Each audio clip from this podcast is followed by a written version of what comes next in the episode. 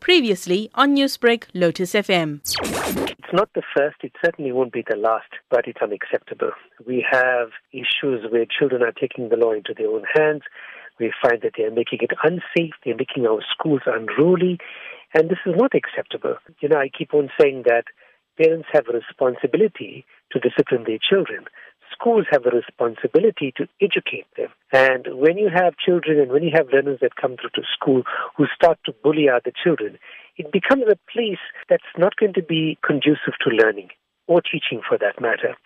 What happens with people who are victims of bullying, you find that they get depressed, you find that they become scared, they become very vulnerable, and at the end of the day, you find these children do not want to go to school.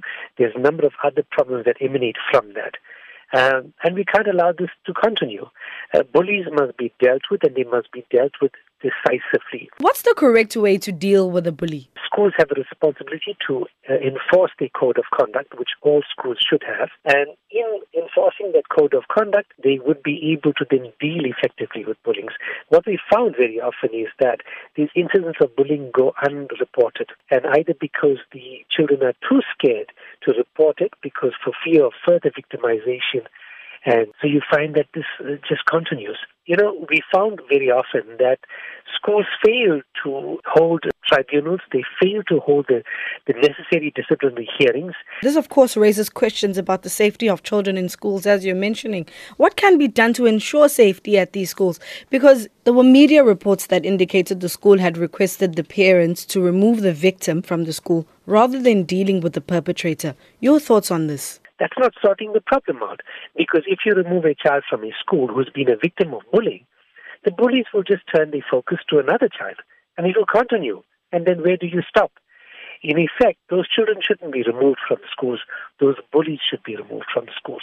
And what should happen is schools should go through the disciplinary process. They should investigate. They should have a hearing.